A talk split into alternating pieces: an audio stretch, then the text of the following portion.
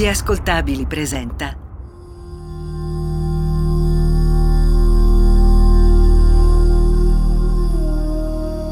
Demoni urbani, il lato oscuro della città.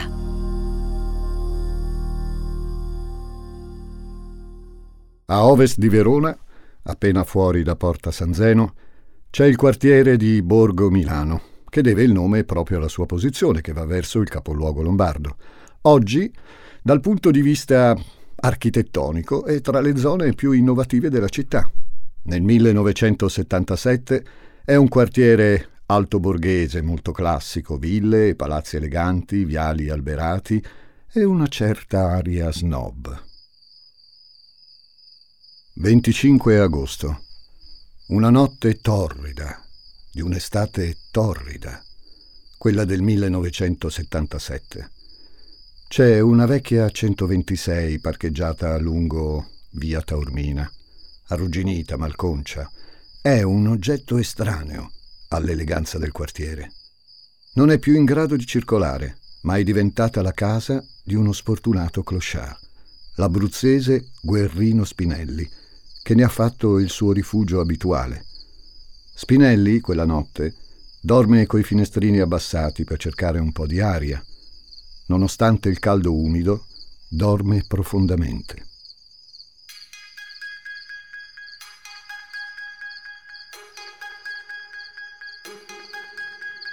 Non si accorge che verso le quattro del mattino due ombre lunghe, inquietanti, si avvicinano alla sua auto. Guardano dentro dai finestrini. Non un alito di vento, non una parola. Qualche decina di secondi in silenzio. Un'eternità. Poi, lentamente, le due ombre, come due spettri demoniaci, scivolano qualche passo indietro. Una mano prende un accendino L'altra regge una bottiglia di vetro da cui spunta uno straccio. Si tratta, l'avrete capito, di una Molotov. Anzi, quattro Molotov, due a testa, scagliate violentemente dentro l'auto.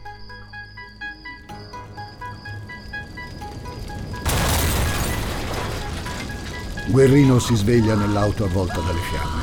Subito cerca di uscire, urlando, impiega 5-6 secondi per uscire e buttarsi a terra.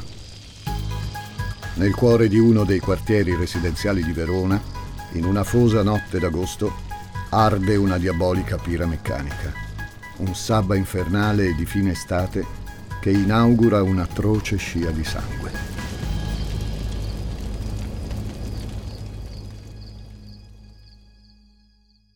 Sono Francesco Migliaccio, state ascoltando Demoni Urbani, una serie originale degli ascoltabili. In ogni puntata una storia criminale ambientata in una città italiana, raccontata da una città italiana. Questa settimana in realtà il nostro viaggio ci condurrà nel lato oscuro di diverse città italiane, tutte nel Veneto, Verona, Padova, Venezia e Vicenza, a cavallo tra gli anni 70 e gli 80.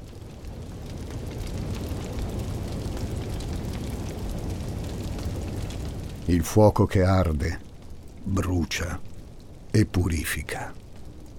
Il fuoco ha avvolto Spinelli, un uomo innocuo ed emarginato che evidentemente qualcuno vede come un'impurità della società, un batterio da eliminare. Muore in ospedale dopo una settimana di sofferenze. Nessuno rivendica l'omicidio.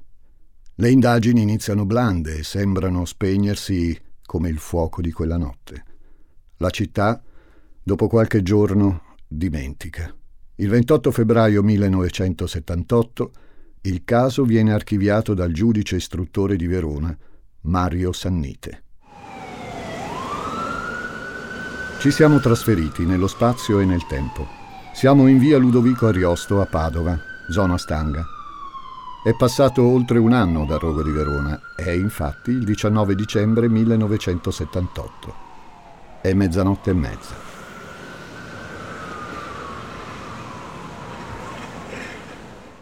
Una guardia giurata ha appena notato qualcosa di sospetto. Due giovani, tra i 18 e i 20 anni, sono usciti in tutta fretta dalle portiere posteriori di un'auto, un Alfa Romeo Giulia 1003 di colore rosso, targata P N21089.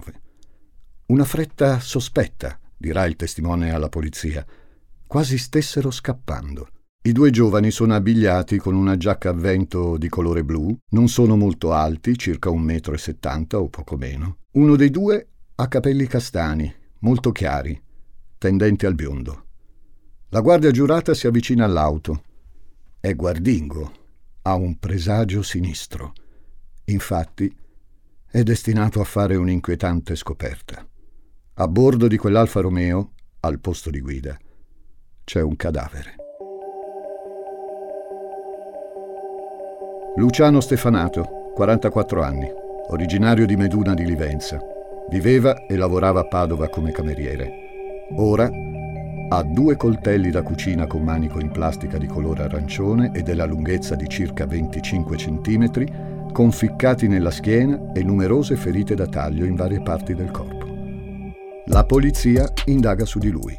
È omosessuale, un dettaglio che dovrebbe essere irrilevante, ma che spinge gli inquirenti a spegnere il caso, a renderlo meno urgente. In considerazione della personalità della vittima e di alcuni circostanziali emersi dall'accertamento medico-legale, le indagini vengono indirizzate nell'ambiente degli omosessuali, dove sembra verosimilmente maturato il delitto, dichiara il magistrato. Il che significa, nell'Italia di fine anni 70, che il crimine diventa un crimine di serie B e anche in questo caso l'attenzione cala. Le luci si spengono. Vi ho raccontato due delitti, due crimini urbani. Niente sembra legarli, vero? Sono avvenuti entrambi in Veneto, hanno un anno di distanza l'uno dall'altro, ma non si intravede il denominatore comune. E allora aggiungo un terzo crimine, che avviene ancora una volta un anno dopo, ancora una volta in Veneto e ancora una volta sembra slegato dagli altri. Piccola curiosità. Un'indagine Istat proprio del 1979 dice che il Veneto è la seconda regione d'Italia con il tasso di criminalità più basso. La statistica però prevede le eccezioni. Così a Venezia Verso mezzanotte e mezza del 12 dicembre 1979 accade un altro fatto profondamente inquietante.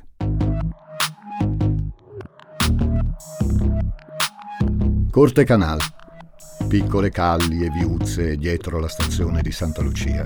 La nebbia, le luci fioche dei lampioni, quell'atmosfera magica e allo stesso tempo misteriosa e un po' minacciosa delle notti veneziane. Dalla sua abitazione posta al primo piano dello stabile di Santa Croce 654, una donna sente delle grida provenire dalla strada. Istintivamente si affaccia alla finestra. Due persone stanno rincorrendo un giovane. Lo raggiungono dopo pochi metri, lo gettano a terra e lo colpiscono con una serie di colpi di coltello. La donna è pietrificata dal terrore. Riesce a scorgere il sangue che inonda il marciapiede e la vittima che si è fatta immobile, a faccia in giù. I due si dileguano nell'oscurità verso Rio Marin.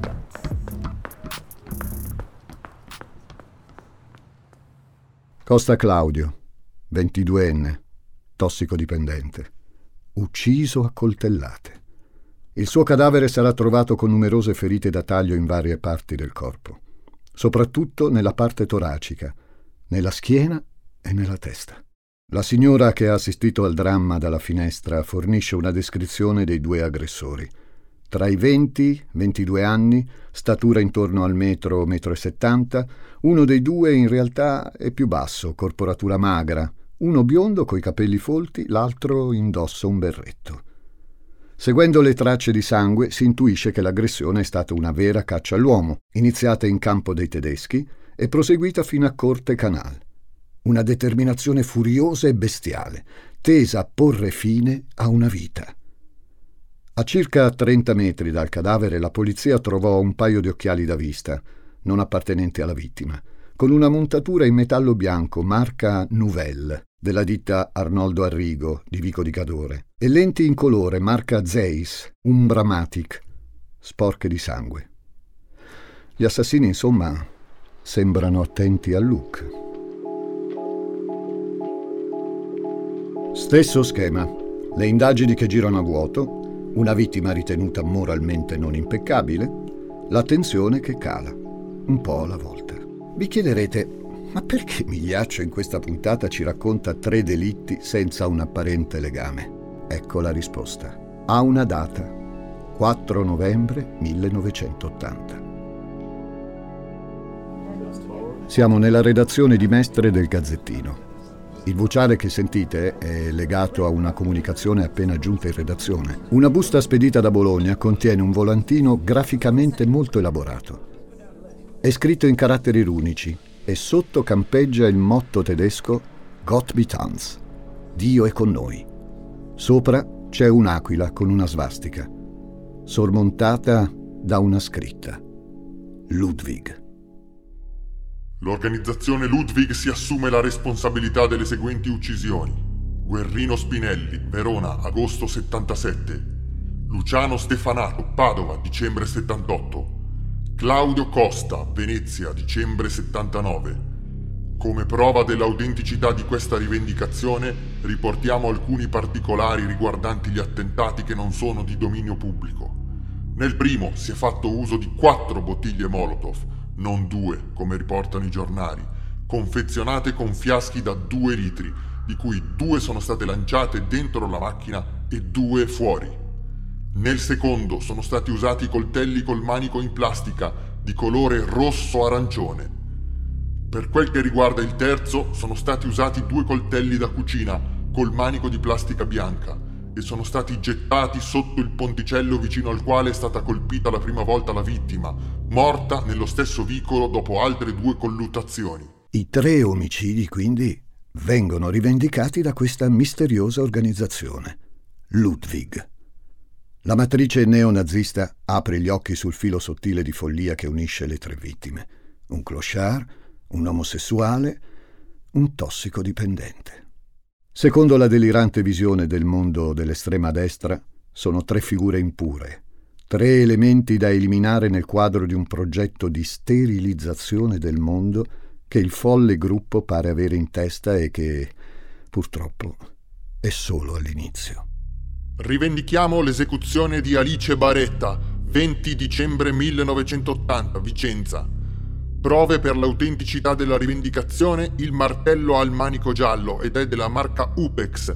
Porta come marchio il numero 1500. Gott mit uns.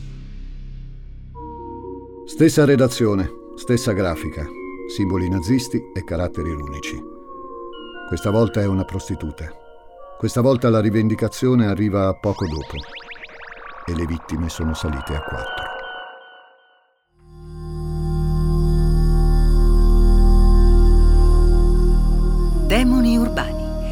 Lato oscuro della città. Sono Francesco Migliaccio e questo è Demoni urbani. Oggi parliamo di un demone collettivo che si firma con uno pseudonimo, Ludwig. Questa sigla nasconde assassini seriali che tra la fine degli anni 70 e l'inizio degli anni 80 compiono nelle maggiori città venete una serie di efferati omicidi. Il gruppo rivendica gli assassini con brutali missive, in cui viene sottolineata quasi con orgoglio la matrice neonazista. Un disegno preciso, un'architettura spaventosa che sorregge un progetto criminale di pulizia morale della società attraverso l'eliminazione di quegli elementi che, in teoria, sporcano e indeboliscono la razza. È bene ricordare come questa vicenda si collochi in un periodo molto difficile per la storia d'Italia. Siamo infatti alla fine degli anni di piombo, un momento storico in cui il terrorismo politico ha costituito una minaccia molto forte per la tenuta della democrazia e per l'incolumità dei cittadini. La mostruosità di Ludwig si inserisce quindi in un contesto molto fragile. Tuttavia, le vittime individuate dai misteriosi killer sono diverse. Non c'è una dinamica stragista, non c'è una strategia del terrore collettivo, non vengono colpite personalità in vista. Insomma, nell'Italia fragile e ferita degli anni di piombo, Ludwig è qualcosa di unico. Un po' terroristi, un po' serial killer, mettono a dura prova gli inquirenti veneti, in un contesto in cui la psicologia criminale inizia anche in Italia a dotarsi degli strumenti per capire e leggere fenomeni di questo tipo. Intanto Ludwig non si ferma. Il 25 maggio 1981 venne data alle fiamme la torretta di San Giorgio, una fortificazione delle mura di Verona usata come ritrovo da senzatetto e tossicodipendenti. Muore il diciassettenne Luca Martinotti. Questa volta è la Repubblica a ricevere il raggelante manifesto, anche più esplicito. Il nostro nome è Ludwig, la nostra fede è nazismo, la nostra giustizia è morte, la nostra democrazia è sterminio. Rendiamo noto che abbiamo puntualmente rivendicato il rogo di San Giorgio a Verona. Alleghiamo un dischetto metallico identico a quello applicato sulla più grande delle tre torce usate, Gott mit uns. Gott mit uns.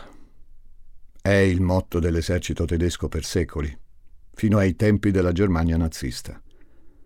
Si inneggia a Dio, eppure nemmeno gli uomini di chiesa vengono risparmiati. Nel 1982 padre Gabriele e padre Giuseppe Pigato, settantenni frati del santuario della Madonna di Monteberico, vengono uccisi a Vicenza a colpi di martello.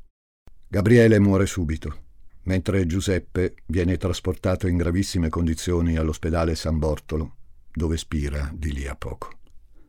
Nel febbraio 1983 a Trento viene ucciso padre Armando Bison, cui viene conficcato in testa un punteruolo con attaccato un crocifisso. Si tratta del primo delitto compiuto fuori dai confini del Veneto. Sacerdoti, rei di avere tradito il messaggio originario del Vangelo, come affermano nell'ennesimo messaggio i killer, purificatori. Siamo gli ultimi eredi del nazismo. Il fine della nostra vita è la morte di coloro che tradiscono il vero Dio. Gli autoadesivi che alleghiamo combaciano esattamente con quelli applicati sui manici degli strumenti usati. Gott mit uns. È ormai il 1983. Sono sei anni che Ludwig semina morte e le indagini ancora brancolano nel buio. Il 23 marzo viene arrestato un noto professore di fisica di Pavia. I suoi spostamenti coincidono con gli omicidi. Le sue idee politiche, se così si possono chiamare, anche.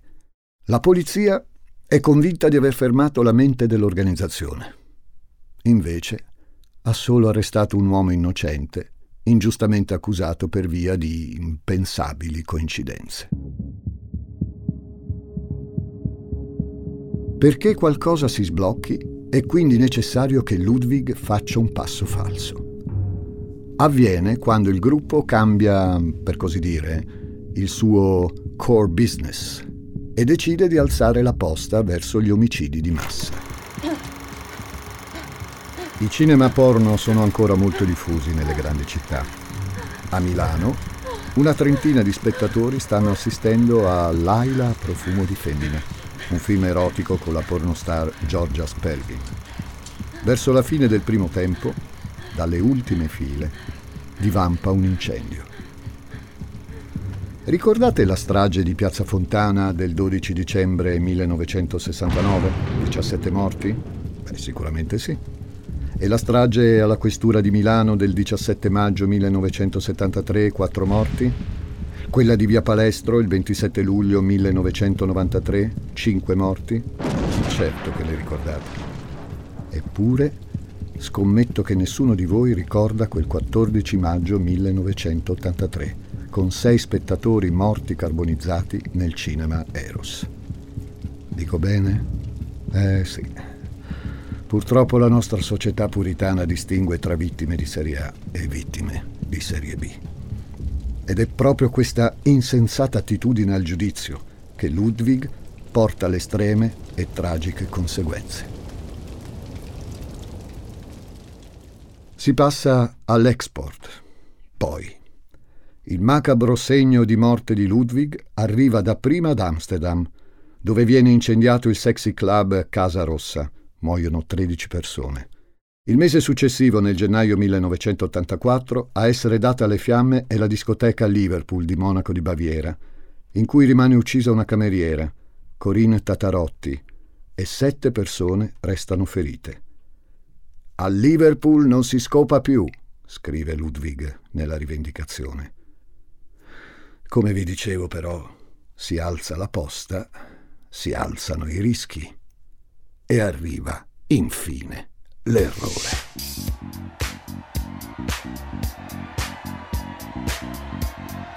Marzo 1984. Discoteca Melamara di Castiglione delle Stiviere, in provincia di Mantova.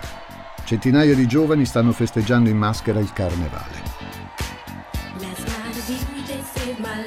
Un uomo, travestito da Pierrot, fa entrare un complice con due taniche di benzina. Le rovescia nel locale e appicca il fuoco. Si diffonde il panico e sembra inevitabile la strage. Ma questa volta gli assassini hanno commesso un errore. Il 13 febbraio dell'anno prima, un grave incendio di natura accidentale si era verificato a Torino, presso il Cinema Statuto, causando la morte di 64 persone. Con una rapidità che non sempre le istituzioni italiane esibiscono, viene imposto l'uso di moquette ignifuga per i locali pubblici.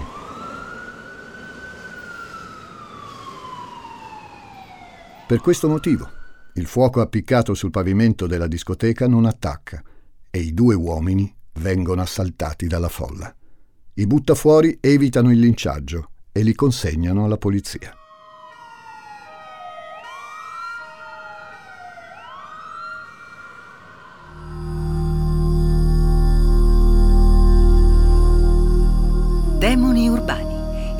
Oscuro della città. Sono Francesco Migliaccio, state ascoltando Demoni urbani. La nostra storia di oggi conta 28 morti e 39 feriti in tre diversi paesi. Opera di Ludwig, una misteriosa sigla dietro a cui si scopre si nascondono due killer, uno italiano, Marco Furlan, e l'altro tedesco, Wolfgang Abel. I due vengono entrambi dalla zona di Verona. Furlan è nato in città, mentre Abel è nativo di Düsseldorf, ma vive in provincia di Verona, dove la famiglia si è trasferita. Entrambi benestanti si sono conosciuti alle superiori e condividono l'idea di voler ripulire il mondo dai comportamenti, a loro giudizio, deviati. Un delirio di superbia, di sopravvalutazione dei propri giudizi e valori rispetto al modo di vita altrui.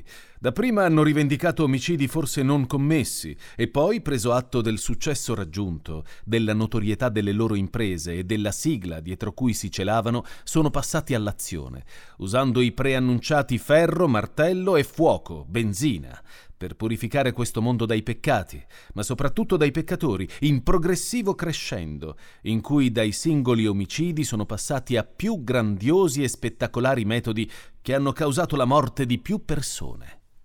Con queste parole, nel 1987 i due uomini vengono condannati a 30 anni di carcere in primo grado, poi divenuti 27 in appello. Il pubblico ministero aveva chiesto l'ergastolo, ma per entrambi viene riconosciuta una parziale infermità mentale. Nel 1991 Furlan è riuscito a fuggire, per poi essere riarrestato nel 1995 a Creta, dove viveva sotto falsa identità con ben 51 milioni di lire nascosti nel suo piccolo appartamento.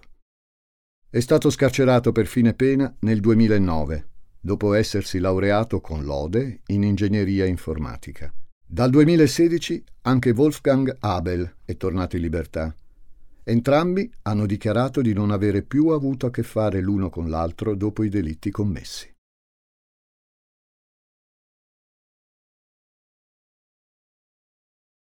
Tutto risolto? Tutto chiaro? A me, cari amici, pare che a 34 anni dal loro arresto ci siano ancora parecchie cose strane. Davvero due soli individui, senza aiuto e senza appoggi, hanno potuto uccidere quasi 40 persone? Le ipotesi si sprecano, naturalmente. Ad esempio, si è scoperto che entrambi frequentavano un'organizzazione radicale cristiana chiamata Guerriglieri di Cristo Re, che ha i contorni di una setta. Ad esempio, recentemente, un ex membro di Ordine Nuovo, Giampaolo Stimamiglio, ha affermato che Ludwig non era semplicemente un binomio, ma era un gruppo più ampio. E ancora, come è fuggito in Grecia Marco Furlan? Chi gli ha dato quei 51 milioni di lire ritrovati nell'appartamento? Qualcuno sostiene che ci possano essere dei legami con alcuni settori dell'estrema destra eversiva veronese e soprattutto con la potentissima estrema destra ellenica, e anche che ci sia un filo che unisca il padre del Furlan, qualche imprenditore e gli avvocati Longo e Ghedini, poi avvocati di Berlusconi. Insomma, una vicenda non chiara, che ha seminato decine di morti per oltre un decennio e a cui non viene data la giusta rilevanza. Forse il tempo ci dirà quanti erano effettivamente i demoni urbani a popolare l'inferno di Ludwig. Demoni urbani ti intriga, vero? Ti invito a conoscere anche le altre serie degli ascoltabili. Perché non ascolti, ad esempio, Sostenibilità for Beginners? Cercala su Spotify o vai direttamente sugli ascoltabili.it. Accetta questo consiglio a impatto zero di Francesco Migliaccio.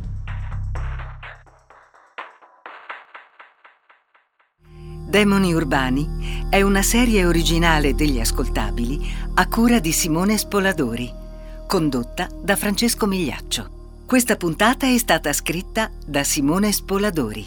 Editing e sound design di Sara Varricchione e Michele Marino Gallina. Prodotto da Giacomo Zito e Simone Di Mezza. Tutti i diritti riservati per gli ascoltabili.